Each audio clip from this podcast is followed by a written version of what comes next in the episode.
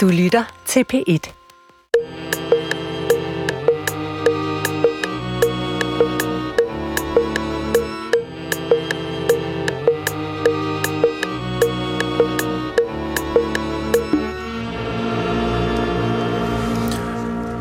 Goddag, mit navn er Peter Lund Madsen, og rigtig hjertelig velkommen til Hjernekassen på P1. Øh, og jeg lægger ud i dag med øh, ikke en personlig indrømmelse, for det er det ikke, men en personlig oplysning. Øh, og den går på, at et af mine relativt få absolute yndlings-tv-serier er en serie, der hedder Politijagt. Øh, den har gået i mange år, og jeg har fulgt med stort set alle årene, og øh, den handler om politiet, der stopper primært folk, der har begået færdselsforseelser. Det kan være fart, det kan være alkohol, det kan være manglende betaling til en ansvarsforsikring, øh, det kan være knaller, der kører for hurtigt, øh, og nogle gange øh, er der en eksplosion i drama, fordi der kan komme en eftersættelse. Det er et program, som jeg og mange andre holder af, og jeg holder af det, fordi at for det første er det underholdende. Øh, og for det andet, så gør det mig egentlig grundglad, fordi at man må overraskes over dels, hvor venlig generelt politiet taler til folk, men også, hvor venlig folk taler til politiet. Øh, og øh, der er jo mange figurer, man lærer at kende, når man følger med i politijagt. Der kan sidde folk og snakke om Friends i lang tid, hvem der er deres favoritter. Der kan være The Caridians, hvor folk snakker om deres favoritter. Men vi, der ser politijagt, vi taler om Kenneth fra Syd- og Sønderjyllands politi. Nogen har Peter fra Nordsjællands politi det venlige menneske som favorit. Og så er vi mange mennesker, øh, som var rigtig kede af det, da Thomas, den danske betjent i USA, skulle gå på pension og skulle udsende sin sidste radiomelding. Det er et af de meget, meget følelsesmæssige øjeblikke.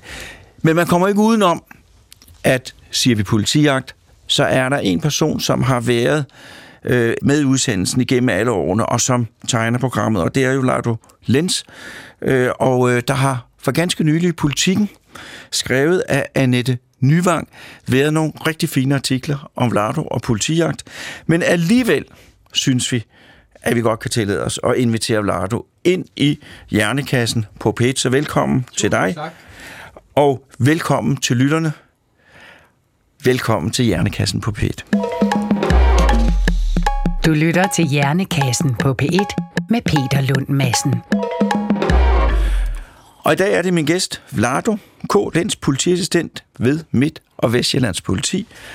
Og jeg vil jo bede dig om, ligesom jeg altid beder mine gæster om, at fortælle lidt om dig selv, men du har jo også en, en spændende historie, som slet ikke har noget med politi at gøre. Ja, altså man kan sige, den første starter med, at jeg er født i Kroatien, ja. så jeg er ikke født i Danmark. Så jeg kom til Danmark, da jeg var ni år gammel, øh, og vi flyttede ud på Vesterbro.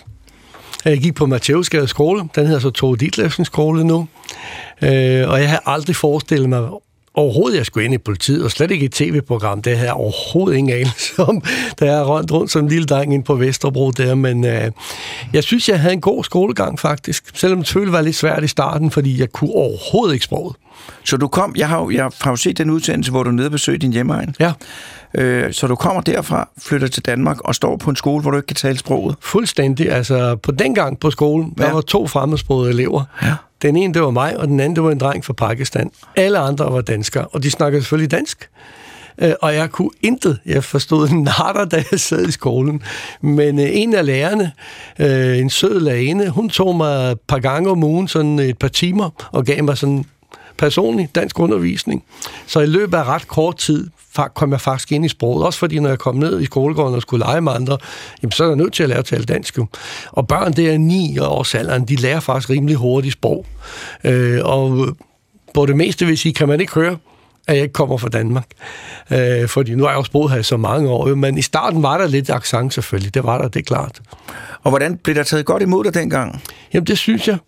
Jeg synes ikke, øh, jeg, jeg kan ikke rente, altså der har været, selvfølgelig har der nogle sprogvanskeligheder og forskellige ting, og der var lidt nogle kulturelle ting og sådan noget der, men, men jeg synes ikke, jeg kan rente, at der har været noget sådan større vanskeligheder i den forbindelse der. Men det må jo alligevel, altså det er jo, det er jo sådan noget, så siger du, ni år gammel, rejser jeg fra Kroatien, flytter, flytter jeg fra Kroatien mm. til Danmark. Det må være en enorm omvæltning. Det var det også. Altså, jeg boede i en lille landsby i den østlige del af Kroatien. Havde aldrig være væk derfra mere end den nærmeste større by, 10 km væk. Så tog vi toget ind til Zagreb, som er hovedstad, kom op på en flyvemaskine, aldrig set en flyvemaskine. Fløj vi til Kastrup, landede ude i Kastrup Lufthavn, den der kæmpe store lufthavn. Og så stod man der og kiggede, og så kom vi, jeg kan faktisk ikke engang huske, om vi tog bussen, eller hvad vi gjorde, det gjorde vi nok, øh, ind til København. Og så stod jeg der i en storby, fra om morgenen er været en lille landsby i Kroatien til om aftenen stå inde i en storby i København. Det var kæmpe omvæltning. Fuldstændig. Og der skulle du være i meget, meget lang tid. Ja. Men det aner jeg ikke rigtig noget om. Altså, jeg var glad for at komme der, fordi min mor havde rejst til Danmark i forvejen. Ja. Så jeg har boet hos min moster, jeg tror, det var års tid eller halvanden. Så jeg glæder mig selvfølgelig til at komme øh, til hende, og skulle være sammen med hende øh, efterfølgende. Og så jeg tænkte egentlig ikke så meget det her med, hvor lang tid skal jeg være her. Men jeg havde ikke en idé om, at vi skulle blive der for altid. Det var for en periode. Altså, det var det, der lå i luften, ikke? Og det var, din mor var enig mor, og det var hende og hendes brødre, Ja, der var taget herop. Det var det. Det, det, det er en lidt sjov historie. Det var faktisk min øh, morbror, der var på vej til Kanada. Så mellemlandede han i Malmø, fordi han har en kammerat der. Så havde han ikke flere penge. Så fik han et job i København, og så, ja, så blev det Danmark og København. Han var faktisk på vej til Kanada. Og så har det været noget helt andet. Så har det været noget helt andet. Så har det været kanadier i dag. hvert Så har det været det ridende kanadiske Ja, det har jeg politi. tit sagt, det der med det der røde, flotte uniform Ja. og ride for hest op i bjergene. og sådan noget. Det kunne have været fedt. Men det blev i Danmark. Og det er vi glade for. Ja, det er jeg også. øh, men altså, så går du i skole. Ja. Hvad, hvad skal du så være, når du bliver stor, når du går i skole? Jamen, øh, min helt store passion, da jeg gik i skole, det var flyvemaskiner. Ja. Jeg elskede alt, hvad der kunne flyve. Så faktisk nogle gange, så tog jeg min cykel, uden elmotor, cyklede fra Vesterbro ud til Værløse, stillede mig for enden i startbanen, og så stod jeg og kiggede på de der flyvemaskiner, der fløj op, og var vildt fascineret af det. Men hvis jeg skal være helt ærlig, så var jeg ikke den flittigste elev i skolen. Det kan jeg ikke forestille mig. det var jeg altså ikke. Øh, Så at jeg havde simpelthen ikke evnerne til det. det. Det havde jeg ikke. Og så snakkede jeg med dem i forsvarsrekruttering, og det endte faktisk med, at jeg blev konstabel i herren, og var der et par år. Og det var jeg faktisk også rigtig glad for. En af de første faktisk, ikke danske. Jeg havde så statsborgerskab, det skulle man have for at kunne komme ind ja. i forsvaret. Og hvad laver hun som konstabel? Jamen, øh, det var herren, jeg gik på rekrutskole og lavede alt det med at lave skydning og bevæge sig ud til terræn og så videre. Og så kom jeg til Slagelse, og så arbejdede jeg der med... Det var, der var, jeg kørte godt nok ikke kampvogn, men jeg var med ud og køre de her PMV'er og alle de forskellige ting, man lærer som soldat. Jo, ikke? Men jeg fandt også ud efter et stykke tid, jamen, jeg var glad for at være der, men jeg kunne ikke se mig selv blive der, du ved, resten af min tid. Så efter et par år, så stoppede jeg simpelthen, da min kontrakt udløb. Og hvad så? Så tænkte jeg, hvad skal jeg så lave? Og det gode ved at være i forsvaret dengang, det var, at man fik faktisk kørekort til alt. Så jeg havde kørekort til alt, undtagen lige sidevogn. Så jeg kunne køre lastbil, bus og alt muligt. Så fik jeg et job med at køre lastbil. Det gør jeg en periode. Så fik jeg et job med at køre bus. Og det var faktisk på en bustur. Der mødte jeg en soldaterkammerat, som er kommet ind i politiet, og han siger til mig, var det ikke noget for dig? Du gider ikke køre bus resten af dit liv. Jeg tænker, nej, det gider jeg godt nok ikke, men det var et fint job lige nu. Øh, tænker, det ved jeg egentlig ikke rigtigt. Det første, jeg tænkte, var, man kan ikke være politier, hvis man er udlænding. Men alligevel spøgte det sådan lidt i hovedet på mig, så da der var gået et par uger, så gik jeg ned på politigården i København, bakkede på døren, øh, og så kom jeg ind og snakkede med en vældig flink mand. Øh, og da jeg gik ud af døren for at gøre en lang historie kort, så havde jeg skrevet under og startet politiskolen seks måneder senere. Så han havde været god til at sælge det i hvert fald. Men du har jo heller ikke fortrudt det, vel? Det har jeg bestemt ikke. Altså, jeg synes, jeg har, jeg har et verdens fedeste arbejdsplads. Altså, lige det, jeg laver, det passer sindssygt godt til min person og til min måde at være på. Og jeg kan godt lide at være udendørs. Det, det tror jeg, jeg har med fra forsvaret faktisk, det her med at være ude og ikke sidde på kontor hele tiden. Jeg har det fint med at gøre det en gang imellem. Men, men ellers så synes jeg, det er super fedt, at man er ude og snakker med folk og møder folk i mange situationer. Der er også lidt spænding i det adrenalin og sådan noget, det er der, det er helt klart. I starten synes man, det var vildt spændende, at man skulle ud til den ene og den anden opgave. Der er også en tragisk og, og side af det, ikke? Men, men det er nogle ting, man får, og så jeg, jeg synes virkelig, jeg fik nogle rigtig gode kollegaer. Altså vores sammenhold, vores kammeratskab, det er simpelthen i top. Altså det er helt klart noget af det, jeg vil komme til at savne, når jeg stopper om ikke så mange år. Det, det vil simpelthen være kammeratskab og de kollegaer, jeg har. Og det er sådan noget med, at man hjælper hinanden, taler ordentligt til hinanden. Ja, det, det er meget... En af de ting, jeg kan bare sige, som vi, jeg har lært fra jeg startede, det var, når man møder på vagt, så går vi rundt og giver hinanden en hånd. Og siger pænt goddag, og nu er vi sammen, nu er det os, der er på. og når vi er færdige, så siger man pænt farvel og sådan nogle ting. Altså, det her med, at man ligesom ser hinanden lidt i øjnene, giver hinanden hånden og siger, nu er det dig og mig, eller os fire, der er der, der skal ud og løfte opgaven, det er vigtigt. Og selvom man ikke, kan vi sige, møder, når du kommer ud til Uheldsted for eksempel, så kan du møde kollegaer fra andre stationer også jo. Men man har det der bånd, fordi man ved, at man er kollegaer, man kender hinanden, og jeg gør meget ud af, når jeg er ude og køre, ikke køre ind og spise i færdselsafdelingen, men køre ud på de andre stationer og spise min mad der, om det er frokost eller aftensmad, for ligesom at lære de kollegaer at kende personligt. Ikke? Og det betyder rigtig meget, det her fællesskab og det her personlige relation til hinanden, og som, det lyder måske lidt som en floksel, men, men jeg tror faktisk, de fleste, at vi vil gå igennem lille valg for hinanden. Ja. Altså jeg kan sige, dengang jeg var reservelæge, Ja. det, der passede man, der har man nogle gange, hvor man passer vagten. Og så bliver man lidt en del af den helt store familie, som politiet og brandvæsen og alle præcis. sammen også er en del af. Og mm. det er noget af det mest tilfredsstillende. Det er der, når man kører hjem, og så man til, jeg har været en, en, en lille bitte tandhjul i, i det der store maskineri, der gør, at, øh, at der kommer nogen, når man ringer. Og det er jo en af de ting, som vi mærker rigtig meget ved for eksempel et færdsuheld. Fordi så kommer der ambulancefolk, der kommer brandfolk, der kommer akutlæge ud, der er os. Og det er så fedt at se på. Man kan se, hvordan vi arbejder, og vi snakker egentlig ikke så meget med hinanden, fordi jeg ved, hvad ambulancefolkene laver, jeg ved, hvad brandfolkene laver, jeg ved, hvad lægen laver. De ved, hvad jeg render rundt og laver, sikre stedet og sådan nogle ting. Og sådan noget. Så det går bare op i en højere enhed, stille og roligt, egentlig snakker sammen. Og en gang imellem er der en lejlighed til, så går vi over til brandbilerne, fordi de har altid sodavand med. Ja. De har som altid noget chips eller et eller andet. De er forberedt på, at de skal være ude på et sted længere tid. Så går man lige derover, så får man lige en sodavand, står man lige og snakker lidt sammen, og Nå, om det der, hvad, hvordan gik det, eller hvad synes de, og sådan ligesom snakker lidt om, hvordan det skal være. Så man får en, en, en, en kollegial. Jeg betragter dem faktisk som kollegaer, lige så meget som mine egne kollegaer, fordi vi arbejder sammen ud på Uheldsted. Og det er jo noget af det, der i de sidste 20-30 år er blevet meget, meget bedre. Den koordinerede indsats, hvis der er et uheld. Helt klart. Øh, dengang jeg startede som læge, der var det jo nærmest, at, at, faldt folk, nogle gange de lagde en mand op på en borgerkørt på hospitalet. Ja. Altså populært kan man sige før, det ved du som læge, det er jo, man kommer ud til udstedet, flytter op på en borg, kører den hurtigst muligt til sygehus. Ja. I dag, der får de jo en behandling på stedet, en livsbevarende behandling. Så er der nogen, der beslutter, hvad for et sygehus de skal hen til i forhold til de skader, de har, sådan så de kommer det rigtige sted lige fra starten af. I særdeleshed, hvis vi har en læge ude på stedet, så er det jo helt super, fordi så ringer han ud til de forskellige afdelinger og får sat en masse ting i, i gang, så overlevelsesprocenten i dag, den er jo helt klart væsentligt bedre. Altså, det er jo ja. faldet drastisk med dræbte Ja. i trafikuheld. Ja. Antal til skadekommende læge er ikke faldet så meget, men de, dem, der afgår ved døden på dagen eller efterfølgende, det er faldet helt vildt meget. Fordi at der er kommet meget mere orden i de Helt der klart, ting. de får en professionel behandling, de kommer det rigtige sted. Hvis det er noget med hovedet, jamen, så kommer de til sted, hvor man har forstand på hovedet. Hvis det er noget med armen, så er det et sted for det arme og så videre. Ikke? Det er blevet rigtig godt. Altså, der, der kan folk være trygge i Danmark. Ja. Ja. De får en professionel og god indsats derude. Og det er noget, der er sket relativt for. Ja, det er noget, der er sket inden for de sidste, pff, hvis jeg skal sige det, sådan 10 års tid. Det, det, det tror jeg.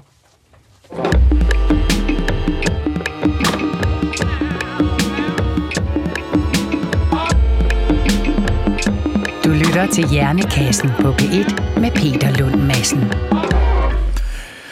Så taler jeg om her i min introduktion, at jeg ser øh, politijagt også fordi, at, øh, at jeg synes, det er fascinerende at se, hvordan man kan få en i bund og grund konfliktfyldt situation, der skal uddeles en straf, og nogen har gjort mm. noget forkert, til at forløbe, forløbe nogle gange altså som, som, som på en meget andet måde. Mm. Øh, og øh, hvad er det, man skal gøre som politimand, for at få sådan en situation, hvor man skal gå hen og sige til en, du har gjort noget forkert, du skal have en straf, øh, og det bliver dyrt. Få den til at forløbe på en ordentlig måde. Hvad er det, du gør? Hvad er det, man gør? Jamen, jeg lærte af mine ældre kollegaer i starten, hvor det første, så skal du behandle folk ordentligt. Og så skal du tale til dem i øjenhøjde. Lad være med at stå op fra og bøh, bøh, bøh, ikke? Og det har jeg selvfølgelig lært hen ad vejen. Jeg har jo ikke været sådan så god til det i starten, men man lærer en masse erfaring med at finde ud af, okay, hvis du taler ordentligt til folk, behandler dem ordentligt, selvom der er sket et eller andet, så vil de fleste reagere. På samme måde, hvis du stopper ud og begynder at skille dem ud og råbe af dem, jamen så har der allerede en konflikt kørende. Ikke? Så man prøver i de fleste situationer at lade være med at eskalere konflikten, tale ordentligt til folk, uanset hvad de har gjort. Og min erfaring er, at altså, hvis du respekterer folk, så får du respekt den anden vej. Øh, det gør man. Men det tager noget tid at lære. Altså som ung patient, der lavede jeg også mange fejl, øh, og har lært af mange af dem hen ad vejen. Ikke? Og en fejl, det er, øh, måske hvis man er lidt usikker, og gå hen og være...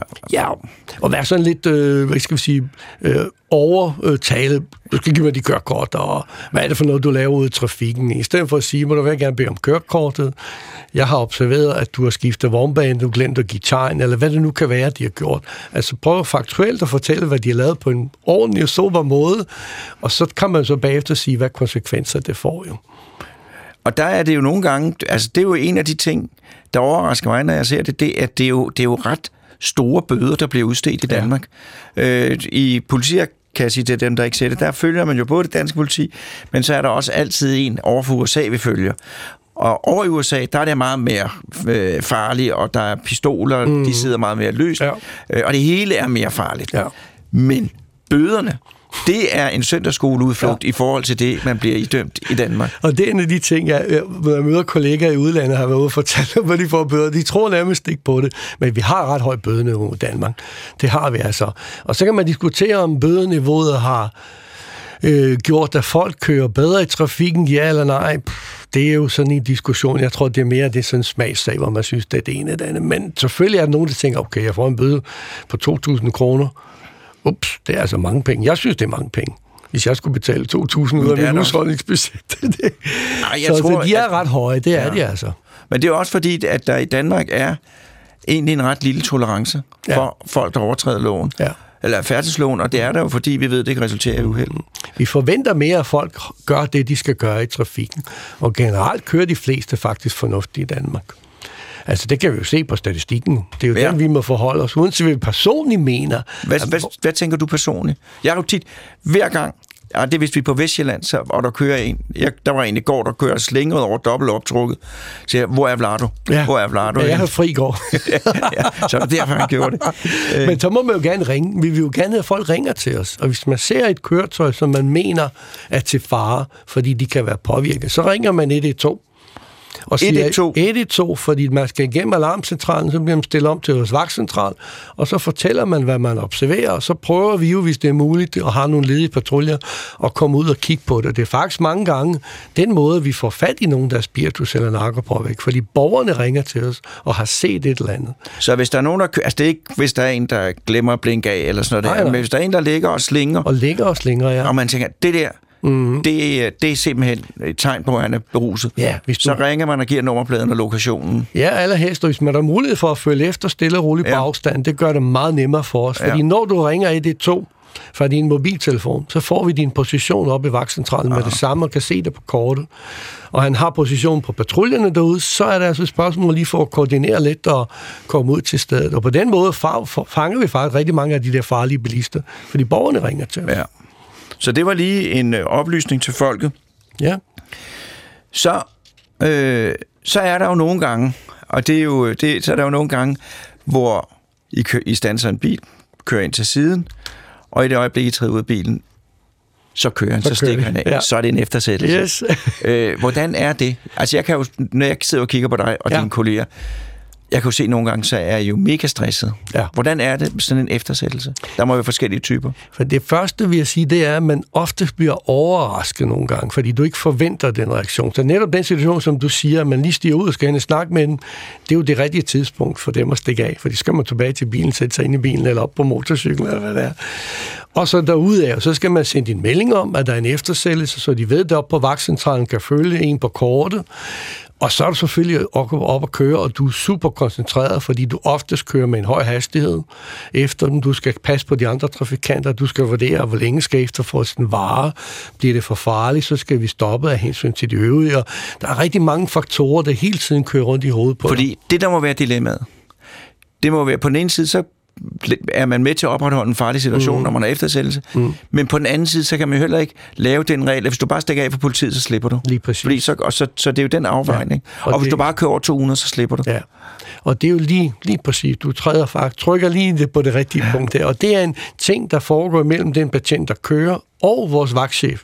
Vagtchefen kan til enhver tid overrule og sige, nu vil jeg gerne have, at vi stopper. Fordi mens vi kører, så melder vi om, hvor vi er henne, hvor hurtigt vi kører, og hvis vi har mulighed for det ved trafikoffer. Og indimellem så går de ind og siger, ved du hvad, det er for farligt, vi stopper, vi må lade den køre, og så må vi se, om vi kan finde den på en anden måde.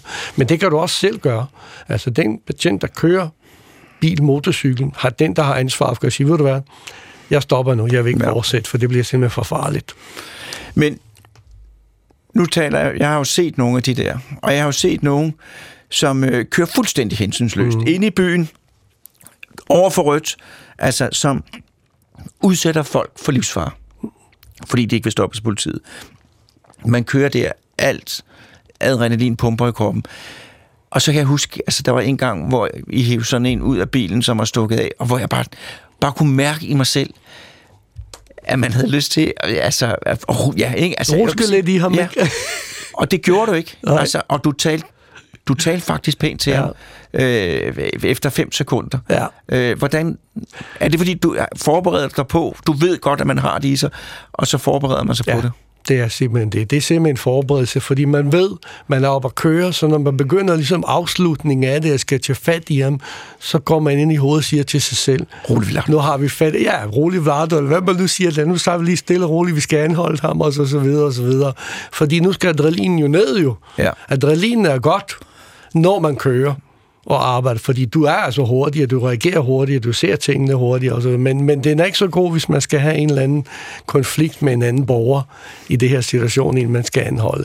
Så det er et spørgsmål at forberede sig til det, og så hvis det er rigtig svært, så lad nogle andre kolleger overtage den ja, det var du også, du sagde, nu skal jeg lige gå. Det er, ja, jo, det, det er den mest dramatiske billede. Så ligesom at komme væk, ja. sige, nu går jeg lige ud af situationen, så man ikke går hen og bliver alt for galt på ham. Altså, øh, det, det er et godt trick. Ja. Forberede sig, overlade den til nogle andre. Ja. Men øh, er der nogle gange, hvor folk, selvom man er flink, selvom at man prøver, og alt det der, er folk, de bare opfører sig stadigvæk konfrontationssøgende? Det sker nogle gange. Ja. Der er nogen, de har, de har måske haft nogle oplevelser med politiet tidligere, som gør, at de er bare, når de ser uniformen, og jeg ser det som, det er uniformen, de ser. Det er jo ikke mig, det er jo ikke Vlado, de ser. De ser, at politiet kommer, jeg, jeg laver et eller andet, jeg vil ikke have, at politiet skal vide det, nu er de der delen må forhindre mig, at jeg gør det, jeg vil. Og så er de selvfølgelig sure og vrede. De kan også være påvirket. Oftest, når de er meget aggressive, så er det narkotika, det kan være amfetamin, det kan være kokain, øh, der gør, at de får meget aggressiv adfærd. Ikke? Og det skal vi jo prøve til højde for, og der synes jeg faktisk, at vi har fået et rigtig godt middel med pebersprayen. Pebersprayen er sindssygt god, fordi den er forholdsvis ufarlig. Jeg kender ikke nogen der er kommet alvorligt til skade af den på nogen som helst måde. Og det gør selvfølgelig, at de bliver fuldstændig ukomptørt. Hvis du sprøjter peberspray i hovedet på dem, så løber tårerne, snotten løber ud af munden på den, og jeg ved ikke hvad. Og så har vi chancen til at få smæk håndjern på den, så har vi styr på situationen. Uden at der er nogen, der kommer til skade. Uden at nogen kommer til skade. Så vi behøver ikke gå til det, som man ser i andre lande, hvor de så trækker skydevåben, og jeg ved ikke hvad. Øh, der har vi så det her magtmiddel, som faktisk er rimelig godt, hvor de ikke er bevæbnet. Ja. Er der nogle gange, når du går op til en bil, hvor du, det er det, hvor du, hvilke situationer, når du går op til en bil, er du, er du mere nervøs end andre? Ja, det er helt klart, når vi har med bandeaktiviteter at gøre, og der lige har været styrskyderi eller knivstikkeri, og køretøjer kører væk derfra fra stedet, fordi de vil jo ikke helst ikke bindes til stedet. Så skal vi jo stoppe så mange af dem, få dem registreret. Nogen skal måske anholdes, nogen skal ikke. Og der ved vi, de er op at køre, fordi de har lige lavet noget. Jeg har været et par gange ude, den ene gang, det var faktisk en, der blev skudt i hovedet. Så stopper jeg nogle biler, der har med det at gøre, men ikke har været direkte involveret. Ikke? Og der er de jo fuldstændig op at køre. Fire mand springer ud af bilen og løber hen imod med råber og skriger. Ikke? Der man godt lige tænke lidt, øh, det er sådan lige utrygt, den her situation. Men så havde jeg lige en hundevogn, der landede lige bagved mig, og vi fik dem så anholdt. Og så grund til, at de løber hen imod dig, det er simpelthen for at distrahere dig. Men lige ud af øjenkrøjen ser jeg, at det de der kommer hen, skrigende hen imod mig. Den ene af dem går hen ved siden af bilen, som smider et eller andet fra sig. Det er så fået dem i håndjern lagt øh, på jorden, så hunden går ud og søger den af, så finder vi en tromlerevolver. Det var så ikke gerningsvåbnet, men det var bare en anden våben, de havde med til den station. Så det er en helt bevidst taktik fra deres side. Som de har lært på? tæt på, råbe og skrige, og så der må holde dem på afstand. Jeg også sagde, træk mit peberspray, sagde, hvis kommer tættere på, får jeg peber. Lige med det samme. Det havde jeg også. Det havde jeg også gjort. og de gør det bevidst. Ja. Det er helt klart noget, de har aftalt på forhånd. Der er nogen, der løber hen og forstyrrer betjentene, nogen smider tingene væk eller løber væk fra stedet. Og det skal man huske i hovedet. Det er deres taktik. Det er ja. ikke sådan personligt, nu skal vi angribe Vlado, eller hvem det nu er. Ikke? Det er simpelthen, at vi skal forstyrre politiet, så de ikke kan finde ud af, hvad der foregår. Men det vil jo også være en, en altså hver gang, at at det går ud over politi- nogle politifolk, der kommer til skadetjeneste, så er det jo sådan en, en, en national sag. Altså, i vis, ja, det er det jo, fordi det er jo heldigvis ikke noget, der foregår så tit. Nej. Altså, vi har ikke haft rigtig mange alvorlige øh, situationer. Den seneste, jeg kan huske, det er jo desværre vores kollega i Glostrup, der er hundeføren, der blev skudt af en sindsforvirret person. Ikke? Altså, det er jo meget, meget sjældent, vi oplever de ting. Så jeg tænker ikke på arbejde, når jeg går på arbejde. Hvor nej, hvad skal der ske i dag? Tror du, der er nogen, der skyder efter mig? Det har jeg overhovedet ikke ind i hovedet. Men i visse situationer, der tænker jeg, nu skal vi lige passe på, vi skal være forsigtige, vi skal bruge de her metoder, vi har lært. Det kan også godt være, at vi skal vente. Og hvad er det for nogle metoder? Det er for eksempel at vente, eller hvad? Det er at sige, nu afventer vi, indtil vi lige er nogle flere, og så kører vi så frem, og så må vi agere, som vi gør. Og så en, en anden taktik er jo, hvis vi ved, det er noget med våben eller knive, men så er der en, der går frem og henvender sig, en anden stiller vi os i en elformation. Ja. En går frem mod dig, den anden, der står i elformationen her, har sit skydevåben klar, og bare observerer, hvad der foregår. Så den eneste opgave, kollegaen der har at se, hvad der foregår. Bliver der trukket et våben, bliver der trukket en kniv, så kan den anden trække sig tilbage, og så er der åbent skudfelt, som vi kalder det sådan polititaktisk. Ja. Så vi bruger sådan nogle formationer, L-formation, V-formation og forskellige ting, for det gør, så skal gerningsmanden skifte fra den ene til den anden person hele tiden. Hvis jeg kigger på dig, så kigger jeg herover, så det gør det sværere. Øh, Så det er jo noget, vi bevidst både træner og lærer at bruge de her taktikker. Og dem går du stadigvæk til træning i? Altså, vi skal på kursus hvert år i de her polititaktiske øh, ting, der så længe man kører patrulje. Ja. Så man hele tiden har det friske rendring. Ja. Færdselspolitiet. Ja. Er det en bestemt type betjente, der bliver færdselsbetjente, eller er det tilfældigheder? Jeg tror, det er nogen, der søger at arbejde selvstændigt, fordi vi arbejder ofte alene. Hvad enten jeg kører på motorcykel eller i bil, så kører vi oftest af en patrulje alene. Så det skal man kunne lide. Det er der nogen, der synes, det er godt. Jeg elsker det. Ja. Jeg kan også godt lide at arbejde sammen med andre. Det har jeg det rigtig fint med. Det er slet ikke noget, men jeg kan også godt lide at køre for mig selv. Men der er nogen, der ikke kan det. Vi har haft kollegaer, som er kommet hos os og sagt efter et par måneder, det er så ikke mig, fordi hvis vi arbejder simpelthen for meget alene, der er jeg så ikke helt tryg ved. Og det synes jeg er fair nok. Jo så er det noget andet, de skal lave. Nogle er gode til at snakke med folk, jamen, så er det måske efterforskning og afhøring og så videre. Gode, tålmodige og ting og sådan. Så det er, det er meget noget med, man, man kan lide den måde at arbejde på. Man kan lige at være ude, man kan lige arbejde for sig selv, man kan lige arbejde selvstændigt. Og det er stadigvæk selvstændigt, for det her man hører man jo, at politiarbejde bliver mere og mere styret, men for jer, der er det... Altså, når jeg får muligheden for at køre ud og køre patrulje, ja. så kører jeg jo ligesom for mig selv, kan man sige det på en måde. Det er klart, hvis jeg bliver spændt ud på en specifik opgave, så er det jo det, vi laver. Ja. Så vi laver også bevogtning en gang imellem, fordi det er der brug for ved de store retssager og sådan nogle ting. Vi laver også de andre opgaver, men når vi ligesom laver færdsel, som vi kalder det, så er det at køre ud, måle hastighed, holde øje, hvad der foregår, hvad sker der ude i trafikken og, og så videre. Vi kører også i civile biler jo med videokameraer i, så vi kan optage, øh, hvad der foregår i trafikken, og det er meget selvstændigt arbejde. Det vil jeg, tror jeg, jeg synes, vil være spændende Ja. at køre i. Så må vi arrangere et eller andet, hvor du Ja. kommer med ud og køre. Men, men, men, men fordi det, der, for, for tit, hvis du har sådan en aften med en civilbil, Ja. hvor mange i snit fanger du, som kører alt for hurtigt? Jeg kan næsten tage det, jeg har lyst til. Er det rigtigt? Ja, det kan jeg altså, fordi der er nogen hele tiden. Det er kun et spørgsmål hvor lavt man vil sætte barn. Ja, før Det er det, ja. Og jeg har det sådan lidt, når jeg kører den der civile bil, som er lidt mere diskret og sådan noget der, jamen så er det ikke, fordi man kører 10 km for stærkt. Så venter vi på ham, der kører både 30 og 40 km for hurtigt. kommer susen. så, så lader vi de andre køre forbi dig. ja. Det, jeg tror, jeg ville synes var kedeligt, det var at, at lave de der mål, ha- hastighedsmålinger. ja, med læser. Ja. Jamen, det er faktisk ikke så kedeligt, fordi en af de gode ved ting ved det er, det er selvfølgelig kedeligt at stå bare og måle den, men det er, øh, en ting, jeg vil sige, det er, hvis jeg skulle være sådan lidt firkantet, altså dem, der er kriminelle, er også færdselskriminelle. Ja. Det er de. Så de, hvis de er kriminelle på andre områder, så gider jeg slet ikke overholde færdsloven. Så en gang imellem, så kommer de jo drønende sted, bang, så måler vi den til at gå stærkt, så finder vi ud af, at der er eftersøgt fra København for vold eller et eller andet andet. Ikke? Så, så altså deres andel af færdselens kriminelle, det er faktisk også ret stort. Så man får nogle sjove sager indimellem, selvfølgelig også her fra Danmark nogle gange. Det er klart, der er bare kørt for stærkt. Så får man lige en snak med dem jo. Er folk så flinke, som det ser ud i fjernsynet? Altså, at de indrømmer stort set med det samme, det... Og, og siger, at det er også for dårligt, øh, og, og alt det der, uden at være sure. Det synes jeg faktisk, de fleste er. Det er de. Altså, hvis man taler ordentligt til folk og snakker med dem på en fornuftig måde, så er det i hvert fald det, jeg møder, og det synes jeg også, mine kollegaer siger til mig. Jeg kan jo se det, når jeg står sammen. Men de fleste er sådan i Danmark. Selvfølgelig kommer nogen imellem, det passer ikke. Og der har du målt. Jeg skal have noget bevis på det. Nå, altså, det foregår sådan, du kan komme ind og kigge på læseren. Det står der, det er måling. Hvordan ved jeg, det er mig? Jamen, det ved du ikke, det ved jeg. Jamen, det tror jeg ikke på. Men det er bare i orden. Så må vi jo sige, lade sagen gå i retten, og så må dommeren afgøre, hvem dommeren vi tror på. Og mange af dem, de kommer faktisk ikke i retten. Nej. Jeg skriver altid notat på min sæde, hvis jeg har haft sådan en, der har været lidt op at køre og sådan noget der. Og når jeg så går ind og kigger efterfølgende, så er der stort set ingen af dem, der går i retten. De betaler bøden alligevel. For de ved, så de har fald- gjort så det. falder de ned og siger, Der "Ah." falder de ned og kender, "Nå ja, jeg ved jo godt, det er ja. sådan. Så er der jo noget, som... Nu vil jeg, jeg vil starte i min, i min verden. Øh, en meget, meget vigtig egenskab hos øh, sygeplejersker og plejepersonale, det er evnen til at kunne se, om patienten har det dårligt. Altså Mhm. om, om, om, om, om patienten er på vej ud i noget, der er farligt. Øh, og nogle gange er det fuldstændig indlysende. Øh, og nogle gange, så kan det være meget, meget svært. Mm. Og der er, har jeg jo i min læge, har jeg haft nogle sygeplejersker, som var ekstremt gode til det.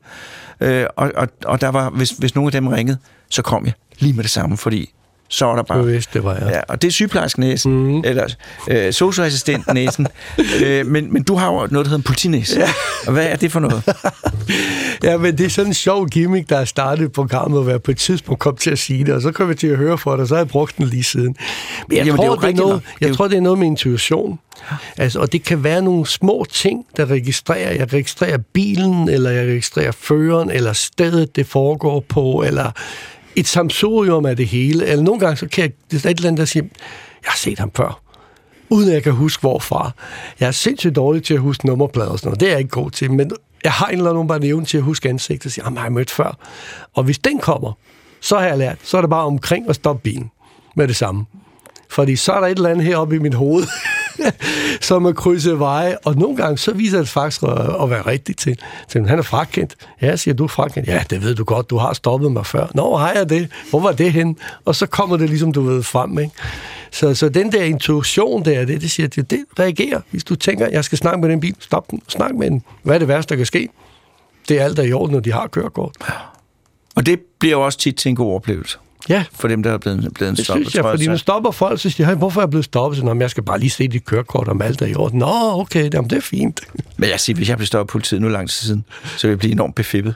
Der er der altså også mange, der gør. De bliver nervøse, og jeg, jeg kan ikke forklare det. Hvorfor bliver folk nervøse? Det er fordi, det er politiet. Ja, og der skulle de jo ikke være nervøse. De skulle tænke, nej, det er vores men- politi.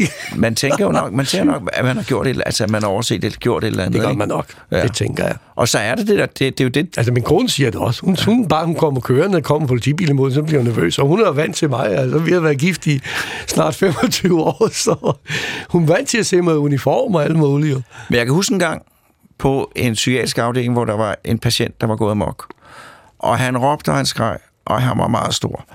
Og vi stod udenfor og rystede bukserne og ventede på, at politiet skulle komme. Mm-hmm. Så kom der, og han, altså, det var, det var sådan, han, han flåede øh, håndvask ud af væggen og Hold smed op. rundt med dem. Han var kæmpestor. Ej. Så kommer der sådan en kvindelig politibetjent, og han har råbt. Øh, så, så siger hun, det er politiet, luk op nu. Så lukker han døren op. Fuldstændig rolig. Altså. Ja. han havde også det der, øh, det er politiet. Ja. Øh, og de, lægen har det også. Altså, ja. Ja. når, der, når der er uro mm. på, på, på psykiatrisk afdeling, og man kommer ned, så kan man det er lægen, hvad er problemet? Så tiger alle stille. Ja. Så har man et sekund, Der er indtil noget det går autoritet i det. Ja. Ja. Altså, der er mange, der stadigvæk øh, tror på det der med autoritet. Det, det er der altså. Men det skal der jo også være. For det ja, er jo det synes jeg, det er jo vigtigt, at man, kan vi, sige, vi handler jo på vegne af samfundet, Ja. som politi, læge og hvem vi nu er i vores arbejde, ligesom løser en opgave, der er nødvendig i din situation. Det er jo ikke meget privat, øh, der gør et eller andet. Det er jo den autoritet, jeg har bag ved mig at sige, du har kørt for stærkt, du har kørt spiritusforvirket. Det, det går altså ikke, fordi det vil vi ikke have i Danmark. Det siger lovgivning. Så det er den, den der autoritet, tror jeg, det er den, der Ja. gør det. Og de fleste har faktisk stadigvæk respekt for den. Automatisk, automatisk nummerpladeaflæser. Ja, og det er godt værktøj. Hvad fanger I ved det? Jeg skal lige sige til, øh, til, til, til dem, der ikke følger programmet. Programmet. Øh, øh, auto, nej, du skal da fortælle, hvad automatisk ja. nummerpladeaflæser Altså, vi, vi kalder det dagligt til ANPG, og det står for automatisk nummerpladeaflæser. Og den scanner simpelthen nummerpladerne, og så går den ind og slår op i vores register, og så får vi oplysninger om, der er et eller andet med det her køretøj. Og det er et sindssygt godt værktøj, fordi den kan på en splitsekund scanne de biler, der kører imod dig eller kører forbi dig, som jeg aldrig nogensinde vil kunne nå at registrere. Og så får jeg nogle informationer på min skærm, og så kan jeg reagere på det, hvis jeg synes, hov, den skal vi lige snakke med. Det kan være, at man ikke har betalt ejerafgift, det kan være, at man, bilen ikke har været til syn, men det kan også godt være, at der er nogen, der kører en bil, hvor som ikke har kørekort eller har været spirituspåvirket, og har en sag, der er afgjort, så står der altså i vores register. Og der synes jeg også, det er min fornemmelse, at hvis der er problemer med det ene, så er der meget også, ofte også problemer med det andet. Mm. Og der kan jeg jo tænke, altså, hvis du er noget kørekort, hvorfor kører du så en bil rundt din bil uden ja. ansvarsforsikring? Ja. Altså, men det er jo nok, fordi der er kaos i vedkommendes liv, jo. Det, det er fuldstændig rigtigt. Jeg har stoppet rigtig mange, hvor der ikke var ansvarsforsikring, og så er det lige pludselig kørekort, eller så er de påvirket, eller et eller andet. Altså, de skriger jo på, at man skal stoppe den. Ja. så er der jo noget, som er sket over, det kan man også se i fjernsynet nogle gange, øh, at, øh, at folk genkender dig. Ja. Når, når, når, når, at det, når, når de bliver stoppet af. Det er jo Vlado. Ja. Øh, der, der var en af dem, hvor der var en, en, en, en helt bil med nogle meget søde unge indvandrerdrenge, som jo nærmest gik helt amok, da de så det. Ja. Er, det er det et problem for dit arbejde? Jeg vil ikke sige, at det er et problem. En gang imellem kan det være lidt upraktisk. Og ja. der plejer jeg at sige til folk, I bliver nødt til at vente lidt. Jeg skal lige afslutte det, jeg laver her. Og det synes jeg faktisk bliver respekteret rigtig fint. Det er klart, at hvis der kommer børn, de forstår det jo ikke jo. Men voksne eller personer, eller i hvert fald, de, de vil som alt forstå, okay, han er i gang med at lave noget, vi venter lidt lidt. Øh, og så går jeg hen over og snakker med den bagefter, hvis jeg har tid til det. Øh, så, så jeg prøver at gøre det i omfang, jeg kan, for jeg synes, det er godt med den, det er vigtigt med den her relation. Altså, jo mere politiet kan komme ud af vores køretøj og snakke med folk, jo bedre lærer folk politiet at kende, så vi ikke tænker, oh, nej, vi skal ikke hen til politiet, hvis der er et eller andet, de gerne vil fortælle os. Du lytter til Hjernekassen på P1 med Peter Lund Madsen. Og i dag handler Hjernekassen på P1 om færdselspolitiets arbejde, fortalt ved Vlado Lenz. Øh, og vi har lige talt om, om, om det der med, at folk skal øh, få et godt forhold til politiet. Har folk et godt forhold til politiet? Er det din fornemmelse? Det har vi. Ja. Altså, der er også masser af undersøgelser, der bekræfter, at politiet ligger rigtig, rigtig højt øh, i scorene, hvor folk de skriver, om de har tillid til politiet. Det gør de, og, og det synes jeg, vi har. Altså, de fleste, jeg kender, hvad man, også når man spørger folk, men de er trygge og har tillid til, at politiet i Danmark løser deres opgave på en fornuftig måde. Hvorfor tror du, det er sådan? Jeg tror simpelthen, fordi vi har, vi har ikke den der distance til folk øh, når vi har det derude. Og så har vi faktisk ikke mange sager, hvor politifolk har gjort noget, der ikke, de ikke skulle gøre. De findes, men det er meget, meget få. Når man kigger rent statistisk over de sager, der har været, det er altså ikke ret mange. Og mange af dem, der er der, er nede i den mindre afdeling. Ja. Vi har jo ikke... Hvornår har vi sidst hørt en historie om en politimand, der for eksempel er korrupt? Ja, eller også... Eller, politi, altså politivold er jo sådan noget, der politivold kan, også. Kan, kan jo ødelægge forholdet. Det sker indimellem, hvor man bliver beskyldt for det, ja. men der er ikke ret mange af sagerne faktisk, når det bliver undersøgt til bunds, der viser sig at holde stik. Men jeg kan så godt forstå dem, der har oplevet det. De har jo en anden oplevelse af situationer. De synes, det er måske vold og så videre, men vi er nødt til at bruge vold for at gennemføre en anholdelse. Det vil sige holde folk fast, give dem håndjern på. Nogle gange bruger vi staven. Det er heldigvis ikke ret meget efter, vi har fået peberspray og så videre. Og dem, der har været udsat for det, de vil selvfølgelig opfatte det som et overgreb. Det kan jeg godt forstå, de gør. Ikke? Men så er der heldigvis nogen, der rent faktuelt kan gå ind og se på, hvad er der sket? Har vi overholdt de lovgivning, vi skal? Hvad har det været nødvendigt? Og så videre, og så videre. Der er ikke ret mange sager, der ender med, hvor man siger, det er altså ikke rigtigt det, jeg har gjort. Men man kan jo godt se nogle gange, øh, i de der udsendelser, hvor, hvor jeg, husker specielt en, der havde lånt sin bil ud til eh, sin søn, som ikke havde kørekort, og så, så, så vil hun ikke gøre, hvad du siger. Mm. Øh, og så beder du et par gange, men så efter et vist punkt, så det er politiet, der taler til dig. Du skal gøre, hvad jeg siger. ja. Øh, at, at så kommer der det der skift. Ja, så er vi nødt til at gå over og sige, at på et eller andet tidspunkt, nu har vi forsøgt, hvad vi kan sige, nu, nu kan vi komme længere, nu bliver du så nødt til at gøre, som jeg siger til dig, fordi jeg har den autoritet i den her situation til at sige, nu bestemmer vi, hvad der skal ske.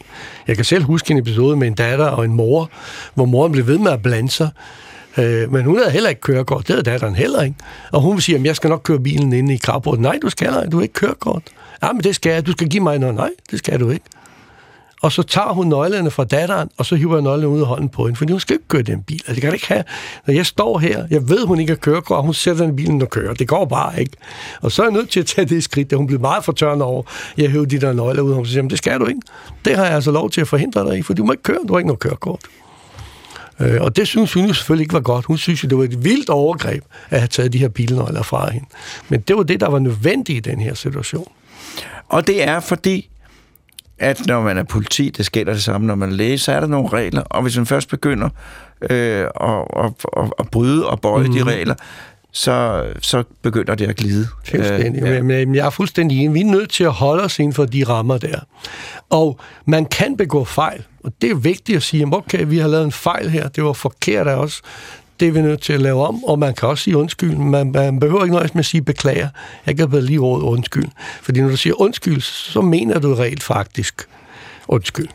Hvis du siger beklager, det er bare noget, du siger, fordi det skal du sige. Ja, jeg det, beklager, det er min det på den opfattelse. måde. Ja, så, så er du egentlig ikke ild. Ja, hvis jeg har gjort noget, det har jeg gjort en gang, men jeg tænker, okay, det var ikke særlig godt, det du lavede der. Så ringer jeg til, ved du hvad, det må du undskylde, det gik ikke særlig godt, det her. Det er jeg ked af, øh, hvad det nu har været. Ikke? Øh, For det tror jeg er meget vigtigt, og det skal vi også kunne som politi. Ja. Det er, øh, og, og det meste, det får man autoritet ved, frem for at tabe autoritet. Jeg tror, vi taber, eller ja, vi får mere ud af det, end- vi taber. Ja. Jeg er helt enig. Ja. vi prøver også, vi laver jævnlig fejl her i Hjernekassen. Nå, Og det bliver meget hurtigt påpeget. Ja, faktuelt fejl. er det lytterne, der er hurtige? Ja, og ja. Men der prøver vi også altid at, øh, at rette det. Ja. Øh, Så den sig ikke undskyld, ligger- ja. vi lavede en fejl. Det Øh, bliver bedre næste gang. Du kommer fra Kroatien. Ja. Katolik. Ja. Er du opdraget katolsk? Jamen, det er jeg. Altså, da jeg var barn og boede i Kroatien, der var det sådan lidt sjovt, fordi det var eks-Jugoslavien. Ja. Så kan vi sige, den offentlige øh, mening er jo kommunistisk. Ja. Så der skulle man gik i skole, og man blev opdraget kommunistiske tro. Når jeg så kom hjem til min mor, så jeg tror 80 procent af dem, der boede i Kroatien, de var katolikker, for det har de været i århundreder. Så der lige pludselig var en kommunistisk regering i 30 år eller 20 år et eller andet, det rykker altså ikke ved folks holdninger. Ikke? Så det fik jeg sådan, jeg fik sådan, kan vi sige, lidt både det ene og det andet der, ikke? i- på den måde der. Og så har du så været katolik, da du boede i Danmark, eller hvad er der sket? Nej, det har jeg ikke, fordi da jeg kom til Danmark, der var jeg jo teenager i 70'erne, og der skete jo rigtig meget på den front der, og jeg, jeg synes det her med at tro på den måde, jeg blev præsenteret på religion, det sagde mig ikke noget. Jeg synes, det var langt væk. Altså en eller anden øh, Gud, der skulle sidde op i himlen og, og bestemme et eller andet, hvor det er henne og sådan noget. Altså det, jeg gik helt bort fra det. Altså det, det, det gav mig ikke mening overhovedet, faktisk. Jeg synes, jeg levede ligesom alle andre danskere, faktisk, med hensyn til, til tro der i mange år. Og hvad skete der så? Jamen i 2011, sådan set, det er et skæringspunkt for mig på den del af mit liv. Fordi at, øh, bare at lave en lang historie kort, så øh, min kone var begyndt at komme i en, en, en, en frikirke i Roskilde, og var ligesom, hun har jo en folkekirkebaggrund, og ligesom haft troen hele tiden som en del af sit liv, fra hun var lille af sammen med sin far, og det har haft en personlig betydning for hende. Øh, og for os var det ikke andet, end om vi var medlem af Folkekirken, vi gik til julegudstjeneste og så videre, så det havde ikke rigtig sådan, du ved, så for hende betød det mere end for mig. Øh, og hun begyndte at være en del af det, og jeg tænkte, nå, jamen, det kan vel ikke skade, at hun går i kirke om sådan. Hvad skulle det skade? Og så tog hun børnene med, og øh, så kom vi der til 2011, og der sad de og arbejdede med en bog, der hedder Det målrette liv, som er skrevet af en, der hedder Rick Warren, en amerikaner, ikke? Og så var vi på ferie, og det var regn, jeg tænkte, hvor du jeg kigger lige den bog og siger, hvad er det egentlig for noget, hun bruger sin tid til? Og så begyndte jeg at læse der bogen, og der var ligesom nogle ting, nogle spørgsmål, der poppede op i mit hoved, nemlig, jamen, hvor kommer vi fra? Hvorfor er vi her? Er det bare lige de der 100 år, vi lever på jorden, og så er det slut, og så videre? Og, og jeg begyndte at tænke over de der ting, og ligesom overveje at sige, hvor, hvor stiller jeg mig egentlig der? Hvad, hvad, hvor, hvad er min mening om det? Er det bare noget, jeg ikke tror på, eller hvad det er? Og, og stille og roligt hen ad vejen, så, så er jeg sådan set blevet overbevist om, altså der er altså en højere mening med tingene, end vi umiddelbart sådan forestiller os til daglig. Og det gjorde også, at jeg begyndte at læse Bibelen, og begyndte at sætte mig ind i, og hvad, er- hvad er det, der står der, og begyndte at forstå. For det kunne jeg ikke før. Før når jeg læste, så var det bare bogstaver og ord, og det sagde mig ikke rigtig noget. Men nu oplevede jeg lige pludselig, at det gav mening mange af tingene, og på den måde kom jeg mere og mere ind i det, og er overbevist om, at der er altså mere imellem himmel, jord og luft. Og hvad kan du for, prøve at fortælle? Jamen, jeg er overbevist om, at vi har en skaber, som har skabt universet, skabt jorden, skabt mennesker, skabt planter osv., og som har et formål med det. At det ikke er tilfældigt. Hver enkelt menneske er skabt unikt af Gud. Og det kan man bare se på vores DNA. Altså, så vidt jeg forstår det, så findes der ikke DNA, der er ens Fuldstændig fra korrekt. menneske til menneske. Det er fuldstændig individuelt hver eneste menneske. Undtagen ved tvillinger. Vi tvillinger. En Hvad er det en ens, ekstra. eller hvad? Okay. Ja. Øh, så det, det, er, det er meget unikt, og jeg tror, at hver eneste menneske har værdi for vores skaber. Og de, det er skabt med et formål, og det er ikke skabt tilfældigt, men han har et formål med mit liv, og jeg kan se, når ligesom, hvis jeg kigger gennem mit liv, så oplever jeg faktisk, at der har været en rød tråd på mange måder, altså hvor, hvor jeg er kommet fra, hvor det er gået igennem mit liv, og hvor jeg er endt henne nu, og de ting, der sker i mit liv nu. Og, og det giver mig mening, og det giver mig ro, og det giver mig tryghed. Det kan jeg godt forstå. Øh, på den måde, for jeg ligesom har noget, jeg tror på, og jeg mener er sådan, som det er, så jeg er ikke i tvivl, eller jeg er ikke bange, for eksempel, nogen spørger mig, nogensinde bange på dit job? Nej, det er jeg faktisk ikke. Jeg kan være utryg i en situation. Det kan jeg sagtens, det kan vi alle sammen, det ikke er. Men jeg har aldrig oplevet at blive bange, fordi jeg tror på, at uh, Gud har styr på det. Han vil føre mig derhen, hvor han gerne vil have mig hen. Godt. Hvad med din familie resten af? Det er lidt forskelligt. Min, ja. kone er, min kone og jeg, vi er sammen overbevisning ja. og, øh, og kommer i kirke hver søndag, er del af det fællesskab. Men nogle af vores større børn, jamen, de skal jo vælge deres egen vej. Nogle er tættere på, nogle andre er længere væk, og der er jeg fuld respekt for. Det er jo ikke noget, altså for mig er det ikke noget, man kan ikke slå folk oven i hovedet med tro. Nej. Man kan heller, jeg kan heller ikke overbevise. Jeg vil heller ikke kunne overbevise dig. Jeg tror simpelthen, man, jeg kan fortælle nogle ting, hvordan jeg oplever det, og så skal man på sin egen rejse og tage sin egen mening og tage sin egen beslutning, hvad vej man vil gå. Og det tror jeg er meget vigtigt. Øh, noget, jeg totalt havde, det er, hvis folk begynder ud det her med, at ja, det og det og det, og, og sådan sekterisk at sige, det er rigtigt og det er forkert. Det tror ja, jeg det, ikke, det, det kan ikke lade sig gøre. Nej, men det er, også, det, det er menneskeligt. Ja, men det er spild af tid. Det er, den, det er, det, det er en utrolig spild af tid. Øh, og jeg går ikke sådan rundt og prædiker for folk, men hvis folk spørger mig, hvad jeg tror på, så vil jeg rigtig gerne dele det og fortælle de oplevelser, jeg har haft med det. Men de skal selv træffe en beslutning. Og jeg tror faktisk, det er sådan, Gud bevidst har lavet det. Han har givet os det frie valg, så vi kan selv vælge. Ja. Vil vi have ham, eller vil vi have vores eget? Det må man jo selv vælge. Og så må man tage det, som der kommer efter det. Jeg kan sagtens forstå, øh, at, det giver, at det giver ro øh, og formål. Øh, det kan jeg sagtens forstå. Øh, jeg er ikke specielt religiøs, jeg bliver mere og mere religiøs, men, øh, men jeg, er ikke, jeg er ikke klar endnu. Øh, Hvis jeg må sige noget til ja. det der religion, jeg har det sådan faktisk, øh, det er min tro, på et kristen, kristne tro. Ja. Det er ikke religion for mig, for det religion, det er noget mennesker op på. Religion, det er det her, for eksempel den katolske kirke og paven har spyttet regler ud i århundreder og skrevet både det ene og det andet. Du skal gøre dit, og du skal gøre det andet. Og det er slet ikke der, det drejer sig om. Religion for mig, det er en personlig relation og tro på, at Jesus er den, han giver sig ud for. Og det er noget helt andet. Fordi religion, det er oftest en eller anden, der i sit hoved fundet ud af, at det skal være sådan og så gør han det, som han eller hun synes er det rigtige.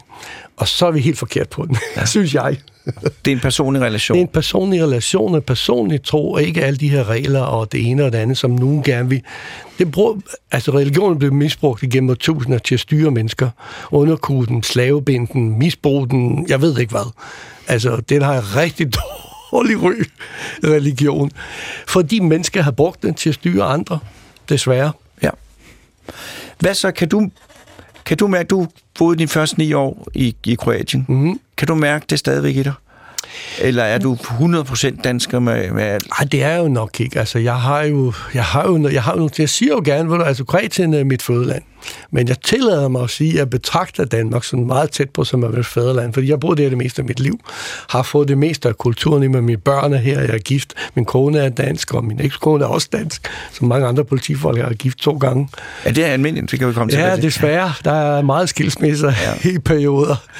Øh, så det gør jeg. Altså, jeg. Jeg synes, Danmark er et fantastisk land. Altså, vi har så mange ting at tilbyde hinanden, men også verden den måde, vi er indbygget sammen. Prøv nu at se, hvor godt faktisk vi lever sammen, på trods af de forskelligheder, vi har i Danmark. Kigger du i andre lande, det giver meget større udfordringer. Bare med tro, for eksempel. Jamen, du, kan tro, du må tro, hvad du har lyst til at vil. Du må vælge selv, om du vil være den ene eller den anden trosretning. Der er ikke nogen, der går hverken peger fingre af dig, eller løber efter dig, eller slår dig, eller, eller, eller et eller andet. Vi har en frihed i Danmark, som er enormt mange penge, eller enormt meget værd. Øh, men den kom ikke ubetalt. Altså nogen, der har betalt prisen, blandt andet under 2. verdenskrig, har folk en betaling for, at vi kunne få vores frihed. Og det skal vi altså huske. Vi skal huske tilbage at sige, at der er nogen, der har gjort noget, for at vi har den frihed, vi har, og så skal vi nyde godt af den og dele den ud. Jeg kørte, og det er ikke nogen løgnhistorie, øh, med en pakistansk taxichauffør, ja. som også var meget glad for, at han boede i Danmark. Og han sagde, at det, der var bedst i forhold til hans andet land, øh, det var, at i Pakistan, der var det den stærke mand, der bestemte. Mm-hmm. Øh, og, øh, og hvis man tænker lidt over det, så er det et fantastisk privilegium at bo et sted, hvor det ikke er en stærk mand. Ja. at man kan ringe til politiet. Mm. Altså, jeg synes, vi rent faktisk har demokrati. Ja. Man kan så være uenig, hvad de laver, dem der bestemmer derinde på tingene. Sådan er det jo. Men det har vi rent faktisk jo. Altså, du kan gå ind og afgive din stemme, du kan stemme på dem, du synes, der skal være repræsenteret dig. Og de er så nødt til indbytter til at finde ud af, hvordan får de det gradet sammen og lave et eller andet kompromis, og nogle gange er heldige, nogle gange mindre heldige. Men sådan er det jo i ja. demokrati. Men jeg tror også, at en af grundene til, at det foregår så stille og roligt, mm-hmm. når I stopper folk på gaden, det er jo fordi, at de fleste danskere, selvom de brokker sig, er meget glade for at bo lige netop i det her land. Ja, det er helt enig. Øh, så, så, så det er det. Altså, jeg er lykkelig for, at mine børn er født i Danmark, og ikke skal være andre steder. Blandt andet på uddannelsessystemet. Øh, for en uddannelse. Det koster ingen natter. Ja. Altså bare sige det i USA, til, når jeg snakker til kollegaer. Hvad siger du? Betaler I ikke noget? Nej, det koster ikke noget. Og, skal du sige og de det får med... penge. Ja, for så, at... bliver de så bliver det helt... Nej, det er ikke rigtigt. De tror ikke på det, de får SU. Men det gør vi. Og det skal vi huske, når vi brokker os, ja. hvor godt vi egentlig har det. Ja. Men det synes jeg, at danskerne er også blevet bedre til at huske, ja. hvor godt. Mm. Øh, hvis nu, at du skulle sige øh, øh, nogle ting, du skulle komme med nogle trafikadfærdsmæssige ønsker til, til Danmarks befolkning, mm. hvad, vil du, hvad, hvad vil du så sige, jeg skal, jeg skal være god til i trafikken? To ting. To ting. Et, køre afsted i god tid, så du har lidt ekstra tid at give af, fordi så bliver du ikke stresset, hvis du kommer bagud. To, hold afstand. Sørg for at holde fornøden afstand til de forankørende, fordi så har du tid til at reagere, hvis der sker noget uforudset. Du kan nå at bremse, du kan nå at De to ting, de vil gøre sindssygt meget. Prøv det. Prøv det her de nærmeste dage, siger jeg til dig og til alle lytter. Prøv at køre afsted fem minutter før. Prøv at holde en lille smule mere afstand, når du kører derude. Man vil opdage, at det bliver, det bliver mindre stressende. At det, jeg kørte herinde, for eksempel, jeg skulle ind til jer, det tog, der, jeg kunne se på GPS'en, det skulle tage 43 minutter, jeg kørte en time før. Fordi så er jeg god tid, jeg skal lige finde parkeringsplads, og jeg kom en 10 minutter før, ned i receptionen og henvendte mig stille og roligt afslappet. Jeg Nå, jeg har god tid, jeg behøver ikke skynde mig eller noget. Det gør rigtig meget det der, at du ikke har det der pres med, at du skal skynde dig. Fordi så skal du lige pludselig skifte vognbane, du skal lige køre lidt hurtigere, eller du skal lige ind foran ham ind i det der hul, hvor hvis du har god tid, tænker du, lad ham da bare, lad ham bare komme ind. Jeg er helt enig. øh, og det er også, man, man bliver mere cool af god tid. Ja. Øh, min kones familie var involveret i en trafikulykke, da hun var 13. Meget alvorlig. Mm. Øh, så hun har en, en meget, meget... Øh, hun har en meget sund forhold til, specielt at holde afstand og sådan noget der. Øh, så Morten Krøholt, vores producer, han har jo etableret, øh, hvad han selv kalder en trafikskole. Ja. og det, er, det består i, at nogle gange, når Morten er ude at køre, så hvis der er nogen, der kører åndssvagt, så, så dytter han lidt. Ja. Øh, øh, og så siger hvorfor gør du det, Morten? Jeg, jeg gør det for at lære. For, for de skal lære. Er det en god idé? Nej. Vi har desværre det her vejvrede. Ja, Jamen, han dytter ikke meget ved at sige en, det. En af stederne, hvor det, hvor det kommer frem, hvor jeg har hørt nogle af dem, vi har fat i, det er det her, man siger, han dytter af mig, fordi han skælder mig ud eller et eller andet. Og så begynder den at køre ja. op i en spil, og det er desværre en stigning i det der. Ja. Og en, jeg vil næsten sige, alle dem, jeg har kendskab til, der er de været stresset de skulle nå et eller andet, eller de var sen på den, eller et eller andet. Så det kan man tage væk, hvis man kører afsted lidt før. Så, så hvis nu, at der er nogen, der laver noget rigtig strengt i trafikken, ja. skal man ikke blive vred. Man skal prøve at få det ud af systemet, og man skal i hvert fald ikke begynde at vifte med visse fingre eller, eller dytte, fordi at det øger risikoen for, at situationen eskalerer. Ja, det gør det faktisk. Det gør det, og hvis det er meget slemt, så skal man ringe til os. Fordi hvis det er en, der kører som åndssvagt derude ja. konstant, så kan det være, at den er påvirket. Så vil ja. vi ikke gerne snakke med den. Men ellers er pytknappen, den, den er, den er altså vigtig. rigtig god. Ja. øh, hvad, har du andre ønsker, som, som, som du ville, hvis du nu har... Udover de to der? Det er udover de to ting. Jeg vil sige, at man er mere venlig og hensynsfuld. Altså det her med, når man skal samflætte for eksempel, ja. så giv ham der plads. Ja. Selvom han er en klovn og bliver ved med at presse ind eller et eller andet, ham der køre foran. Fordi det går meget nemmere. Altså, ja. vær lidt mere hensynsfuld over hinanden. Det her med, at man kan se, at der er en på vej ud, ja, så er der nogen, i stedet for at tænke, at jeg giver ham plads, så skal jeg lige køre frem med bilen, du ved, for at lukke af, fordi han skal i hvert fald ikke ind foran mig. Han skal ikke presse sig ind Nej. foran mig, tænker man. Ja, der kom ind, ja. fordi så er der overstået at være med hensyn, tage hensyn til hinanden, med venlige smil til hinanden. Og er vi gode til det generelt? Mælk. Jeg synes ikke, vi er så gode til at smile til hinanden. Det glemmer vi altså indimellem. Ja, og lidt glade for min ret og færdselsreglerne. Ja, men man holder lidt på, det er mig, der skal være her. Han skal ikke ind foran mig. Der kunne vi godt lægge lidt det der væk. Ja. Øh, vi skulle sige noget på motorvejen, jeg tit hører. Det er folk siger, hvorfor i alverden trækker du ikke ind til højre, og man ligger derude midt af banen konstant, ikke? træk nu ind til højre. Altså, hvis der er en, der vil over, så lad ham der overhale. Altså, hvis der kommer en bag for mig, når jeg kører i, i min privatbil, jeg trækker en eller anden, der kører. Hvis han har lyst til at gå for stærkt, så kan jeg håbe, der er en af kollegaerne, der, Ja, der holder op. der gafler på en eller anden måde. Så kan jeg jo vinke til ham pænt, når jeg kører forbi. Nej, det vil jeg gøre. Nej. Men er der nogen af dine børn, der er blevet politifolk? Nej, der var en af dem, en af mine sønner, der snakker om det, men øh, han, han er begyndt at læse på CBS, og det er der altså flere penge i. Så det synes jeg er helt i orden. Lardo, ja, tusind tak, fordi du vil komme. Jamen, øh, og tak også tak måde. fordi, uh, for alle de gode stunder, du og dine tv-kolleger har givet mig. tak. Øh, og jeg håber, du bliver ved et stykke tid endnu. Lidt endnu, ja. Øh, men det bliver jo ligesom den sidste udsendelse med Thomas i USA, ja. Ja. han, der, der hvor, hvor Vlado holder op. Og nu ved jeg, at Kenneth holder op, Mm. øh, fordi at han skal lave noget andet i politiet. Ja. Øh, og der var flere andre favoritter, der var holdt op. Morten fra Sydsjællands politi, der sagde motorcykel. Ja. Øh, han er jo også holdt op. Men indtil videre, tusind tak, fordi du kom, og tak for det arbejde, Tak du udfører. måde. Ja. Tak. Og Morten, produceren, tak for dit fuldstændig rolige og sikre arbejde. Øh, ved knapperne. Øh, og øh, normalt så plejer vi jo nogle gange at sige, at vi øh, efterlyser lytterønsker, men vi holder en pause, det fordi, vi har sindssygt mange, nej ikke sindssygt mange, det er dårligt, vi har rigtig mange virkelig, virkelig gode lytterønsker. Så jeg vil begrænse mig til at sige, at næste gang, der skal det handle om stemmehøring, og det er jo sommer, og selvom det er tørke, så er det også dejligt vejr. Øh, og nyd det, indtil der er genhør om en uge.